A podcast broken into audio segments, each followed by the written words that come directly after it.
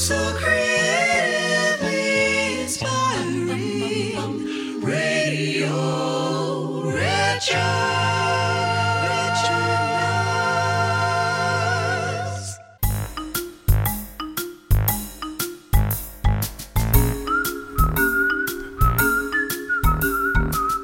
Zoo, zoo, zoo, zoo, zoo, zoo, zoo, zoo, zoo.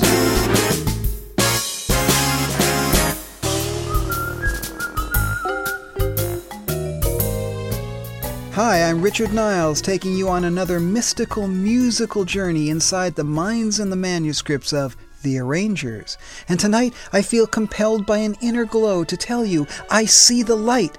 Actually, it's the light music we're going to hear from a very heavy cat, the man generally regarded as the greatest living composer and arranger of light music, Robert Farnon.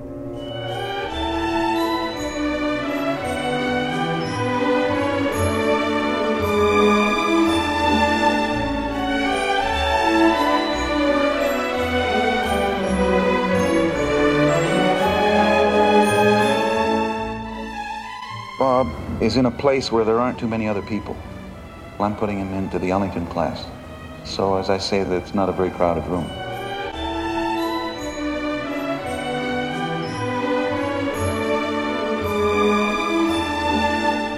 All the most famous ones and all the biggest ones, for instance, Don Costa, Marion Evans, their mentor, their main man is Robert Farnon.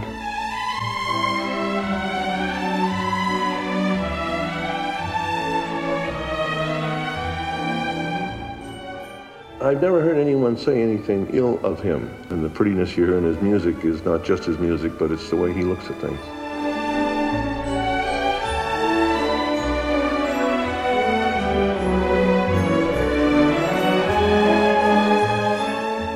I think anyone that admires or loves great music has to love Bob Farnham. Certainly I know all of the arrangers and writers all look at him as the alpha omega of creative writing.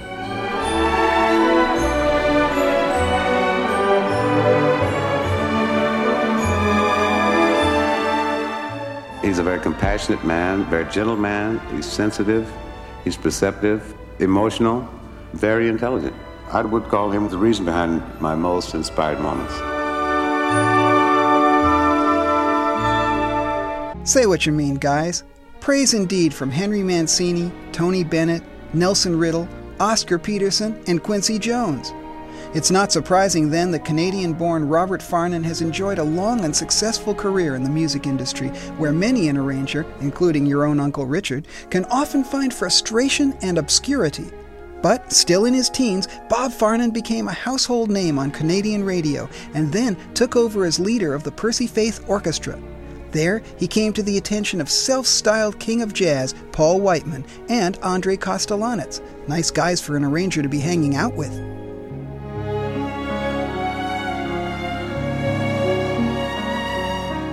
I learned an awful lot about orchestration simply by playing in an orchestra, because I played not only for Percy, but before that with the CBC Concert Orchestra, and I used to play in theater, and I listened, and I learned, whatever the capabilities of every instrument. And if I didn't know any question, I would ask if I didn't understand anything.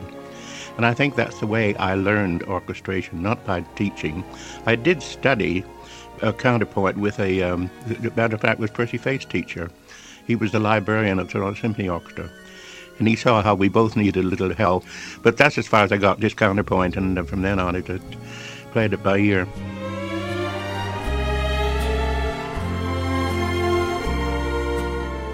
I was forever listening to inner parts in the orchestra, and I found a good inner part to either play or listen to was quite as interesting as playing the lead. That's how I think I learned an awful lot about it, just by listening to what the inner lines of the orchestra were playing. It's all very well listening to what other people did, but what Robert Farnon was able to do was to take these sounds and make them his own. So what about the Farnon sound? Is it definable? I asked writer and arranger Roger Kellaway, and first, author of Arranging the Score, Gene Lees. I came across a Western recently, a movie, and another very good one called Shalako with Sean Connery. And I came in the middle of it on television, and I hadn't heard 4 bars of music, and I said, that's Bob. And his brother, who's also a musician, Brian, was driving from Las Vegas, and he flipped on a car radio and said, "That's my brother." It's a sound that when I hear, I say, yeah, that's Bob Farnon. We call him the governor. That's our tribute to him because he's the chief as far as we're concerned. One of the things that's so amazing about Bob is that whatever instrument he chooses to portray the melody always seems to be the correct one in whatever the given circumstances are, and the way he accompanies that instrument is always perfect. The orchestration is just amazing. Very even, up and down, the whole sound spectrum. It's just really glorious. The sense of craft is wonderful. His sense of heart is wonderful.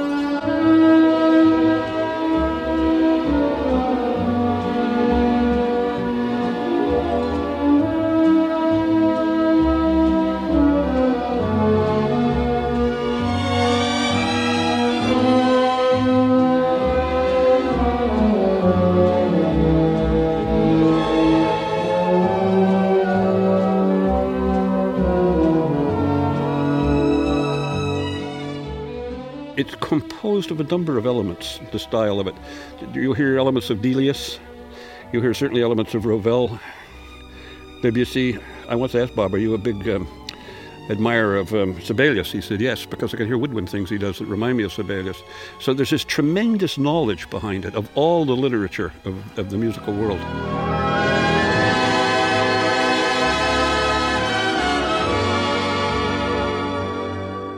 The sound spectrum is made up of unlimited combinations of colors. Once you've heard a particular arranger or composer's way of putting those colors together enough times, you're able to identify generally who that person is. So that's about as close as I can get to describing Bob's sound. You know, some of us have listened to him long enough to know how he puts some of his colors together. In fact, I heard Johnny Mandel was saying, I think a couple of years ago, that Bob was threatening to change his sound completely because everybody else is stealing his sound. Andre Previn called him the world's greatest string writer. He does things with woodwinds that are very distinctive. I don't know anybody else who does quite like that. There's a phenomenon in writing called what in England they call part writing, in which we call it voice leading in America. It's the movement of the chords. It's the movement of the lines inside the chord from one to the next. And in really good writing, they make melodies of their own inside, not just the top melody. And Bob's voice leading, or part writing, Bob's voice leading is exquisite and very much admired by other musicians. 20:30 hours, Monday night, time for one of your three main AEF orchestras.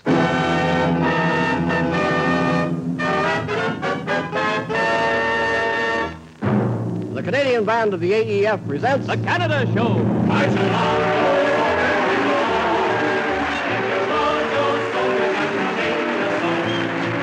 Yes, it's music for Canadians, for the men and women of Canada serving overseas and for the Allied forces everywhere. Music of distinction, style by the Canadian band of the AEF, under the direction of Captain Bob Farnham. Songs of the day by Privates Joan Dallas and Paul Carpenter. And the Canada Show chorus with Private Jerry Travers. In the guest spotlight, Vincent Tilsley's Master Singers. Streamlined entertainment for frontline listening, so take 30 and take it easy, will you? And that, in the words of the opening number, is an order from the Army.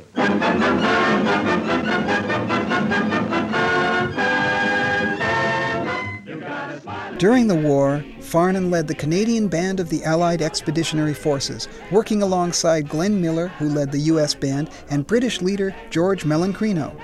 These were formative years for the young Robert Farnon. Musicians conscripted into the forces could forget commercial considerations and focus more on the creative side. Farnon had a ball with this artistic freedom, and he immersed himself in both the American and British traditions he was being exposed to.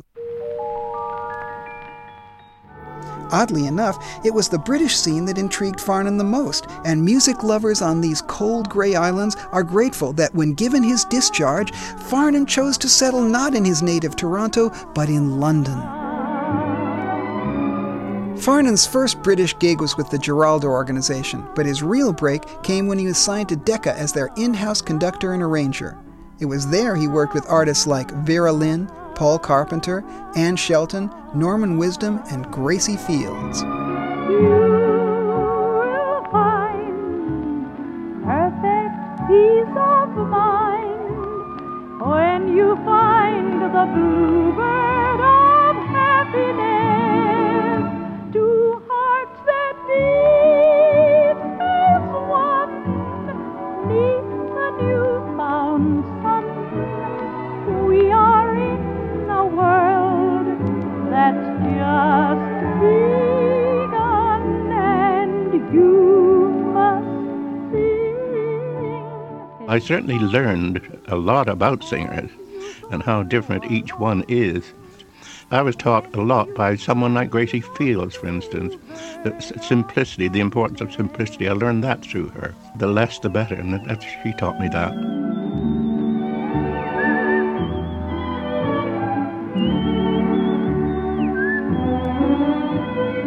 When you find the bluebird of happiness,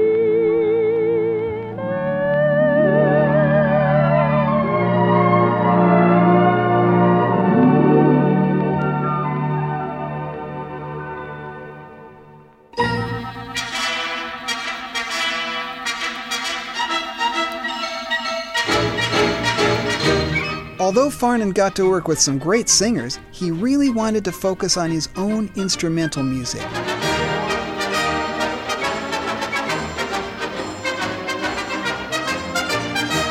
Towards the end of 1948, Decca gave him the breathing space to release the classic '78 Jumping Bean.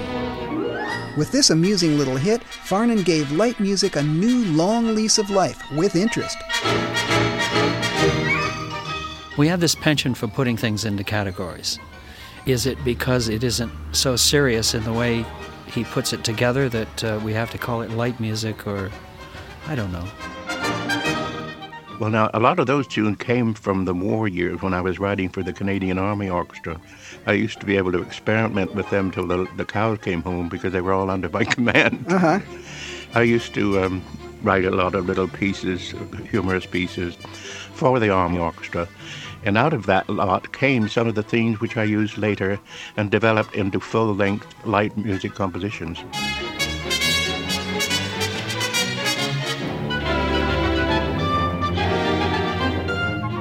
The Symphonettes established Farnon as a big name on the British scene, and from the late 1940s onwards, his career was grooving most bodaciously.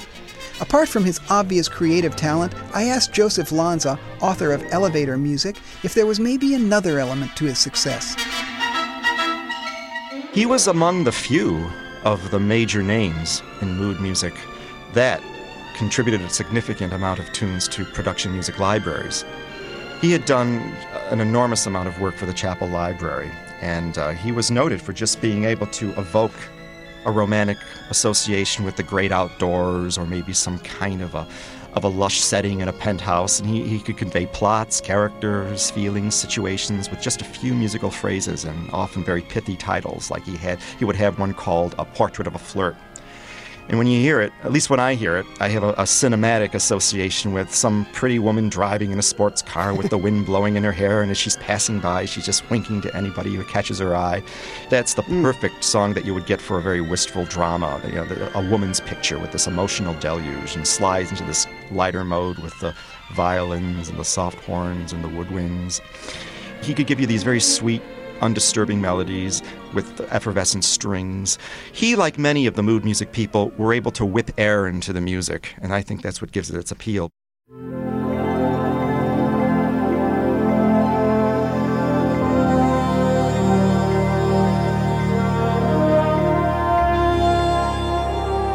As well as his countless television credits, Farnon realized his dreams by getting into movies, and he didn't have to sleep with anyone apart from his own wife. Just shortly at the end of the war, one of the first things that I wanted to do was write for films, because in Canada, as you may know, there was no film industry there to speak of. But when I got to England, I wanted to get into films as badly as anything, and I met this lovely woman who was the casting director and studio manager of the film company called Herbert Wilcox and Anna Neagle, who produced a lot of big films. And she eventually got me in to do their first musical after the war. And from then on, it just snowballed, and I did several pictures with that company and then moved on to Warner Brothers and other companies. And I was with films for about 25, 30 years, I think.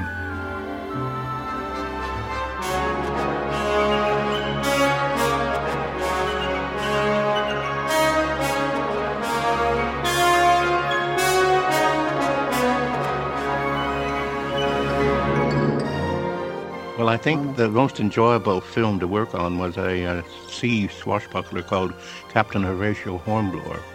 That was the most delightful one to do. There was about 2.5 hours of music in it, so there was plenty of ammunition there.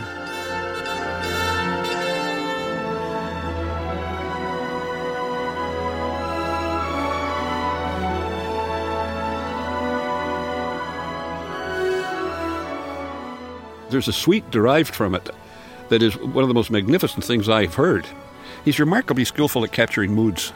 There's a section in there called The Wind, and it's when the ships have been becalmed and a wind stirs, and the way he captured that feeling is just astounding.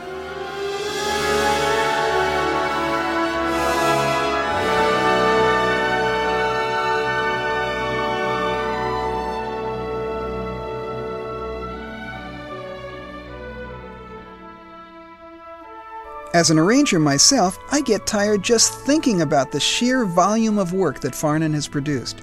And we arrangers rarely get a chance to talk to others in our profession, so I asked Bob about his routine. Does he start at the piano? No, I don't write at the piano. I find it wastes too much time. I work at a desk, and I use the piano occasionally for reference, as I think most writers do. But I prefer to write at a desk, and I prefer to write in the morning, starting fairly early in the morning, and then up until about lunchtime, and then that's it. And the rest of the afternoon, do something else. Walk the dog or practice the trumpet or something.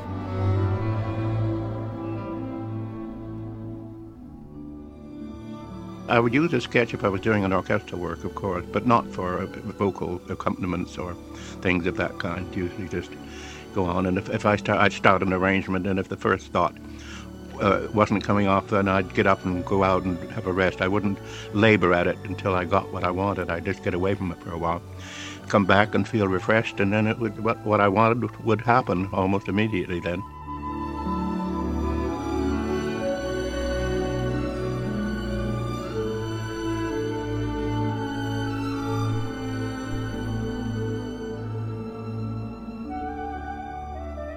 There's a piece he told me, he wrote it after the horror of the war, a French-Canadian folk song, A la Claire Fontaine. It's actually French, I think, originally, A la Claire Fontaine. And it's the sweetest, gentlest piece of music. And there's a French-Canadian composer of mine said he took, I forget how many bars, 16 bars or whatever the thing is in length, and he said he turned it into a little symphony. It's gorgeous. I was with a bunch of French-Canadian guys, all musicians, at a French-Canadian music camp one summer. And that A la Claire Fontaine is terribly well known in Canada. And one of the guys, a composer, put the CD on, and there must have been about 10 guys at that table, and tears were streaming down their faces.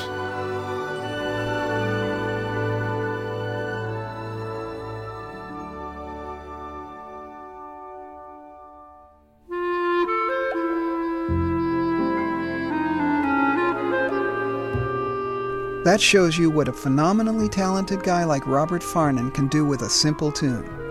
I had to ask Bob what it was like working with the incredible vocal group Singers Unlimited, a dream gig for any arranger. You must remember this, a kiss is still a kiss, a sigh is just a sigh,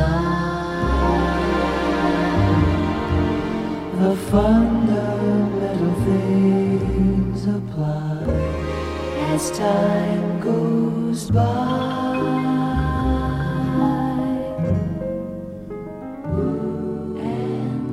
It was unbelievable, really, and what happened was Gene Perling of the Hi-Los, we first did an album with Singers Unlimited called Sentimental Journey, and he sent me the routines of each song. Then I recorded the accompaniments. Then they went off to their studio in Germany and recorded the vocals. We didn't work together, we worked separately, sometimes a month or 2 months apart. But that was just working with them. We did one live one together, in that we were in Germany in the same studio that they used, although they didn't record the vocals because it was multi-track recording. You know, he had as many as 16 to 20 different voices. So he had to do that separately and not with the orchestra. It was something unique at the time, the first time it ever happened, you know, to hear four voices sounding like the Vienna Boys Choir. It's still the same old story, a fight for love and glory, a case of do or die. The world will always welcome lovers as time goes by.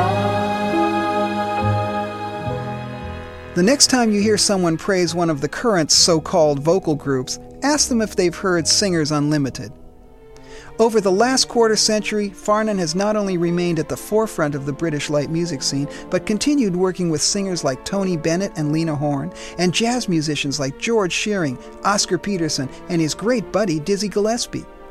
Always recognized by his peers, he's won numerous Ivor Novello Awards, including Outstanding Services to British Music, and he's been granted the Order of Canada. I guess that means free maple syrup for life. But the real sweet part came in 1995 when he was awarded a Grammy for his arrangement of this tune, Lament, one of the tracks on jazz trombonist J.J. Johnson's album, Tangents.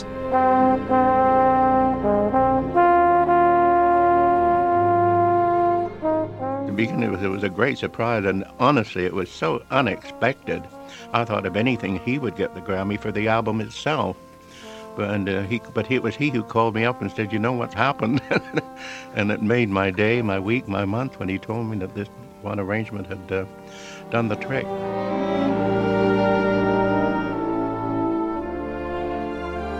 It just happened to be one of the tunes on the album, and it seemed to appeal to the judges. They liked it and selected, although just between you and me, I think an old friend of mine, Quincy Jones, has something to do with it. He said, well, now, Farnon, now he's nearly 100, it's about time that we gave him a Grammy. I think it might have happened that way.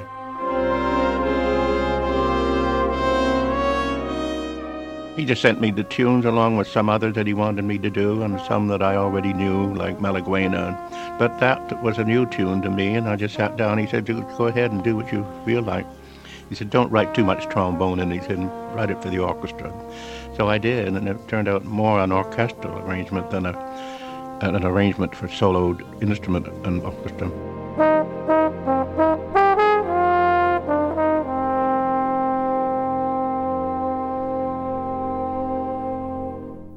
Ah, a Grammy Award. Now, if you've been listening to these shows and hearing all the brilliant work people like Robert Farnon do, don't you think it's rather a shame that there's no British award given to arrangers?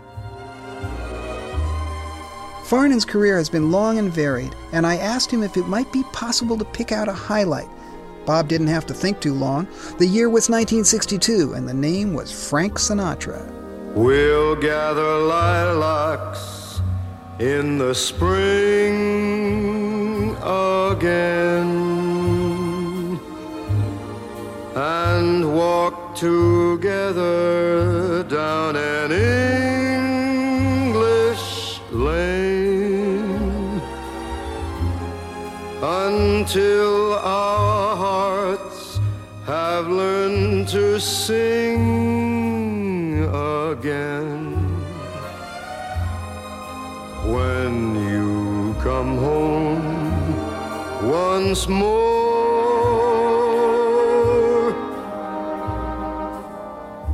It was a recording studio, of course, and that's his favorite method of working. But the studio was full of his fans. They were sitting everywhere. They were sitting all around my podium, under the piano, on the piano. And he just loved to have that crowd in there with him. That crowd to him was his audience. I'd never experienced this before, working with an artist who had, a fan club in the studio. But they were more than fans. They were very famous people who came, and some of them were fighting at the door to get in. And it was an absolutely wonderful experience, but the greatest experience of all was working with that master of song. He was just something else. And in the evening, by the firelight's glow. At 83 years old, Robert Farnon and his music has touched a lot of hearts and uplifted a lot of souls. Of course, there's still plenty of composing left in our Bob, who simply can't imagine life without music. I do know what it's like if I'm not working. You know, I'm completely miserable.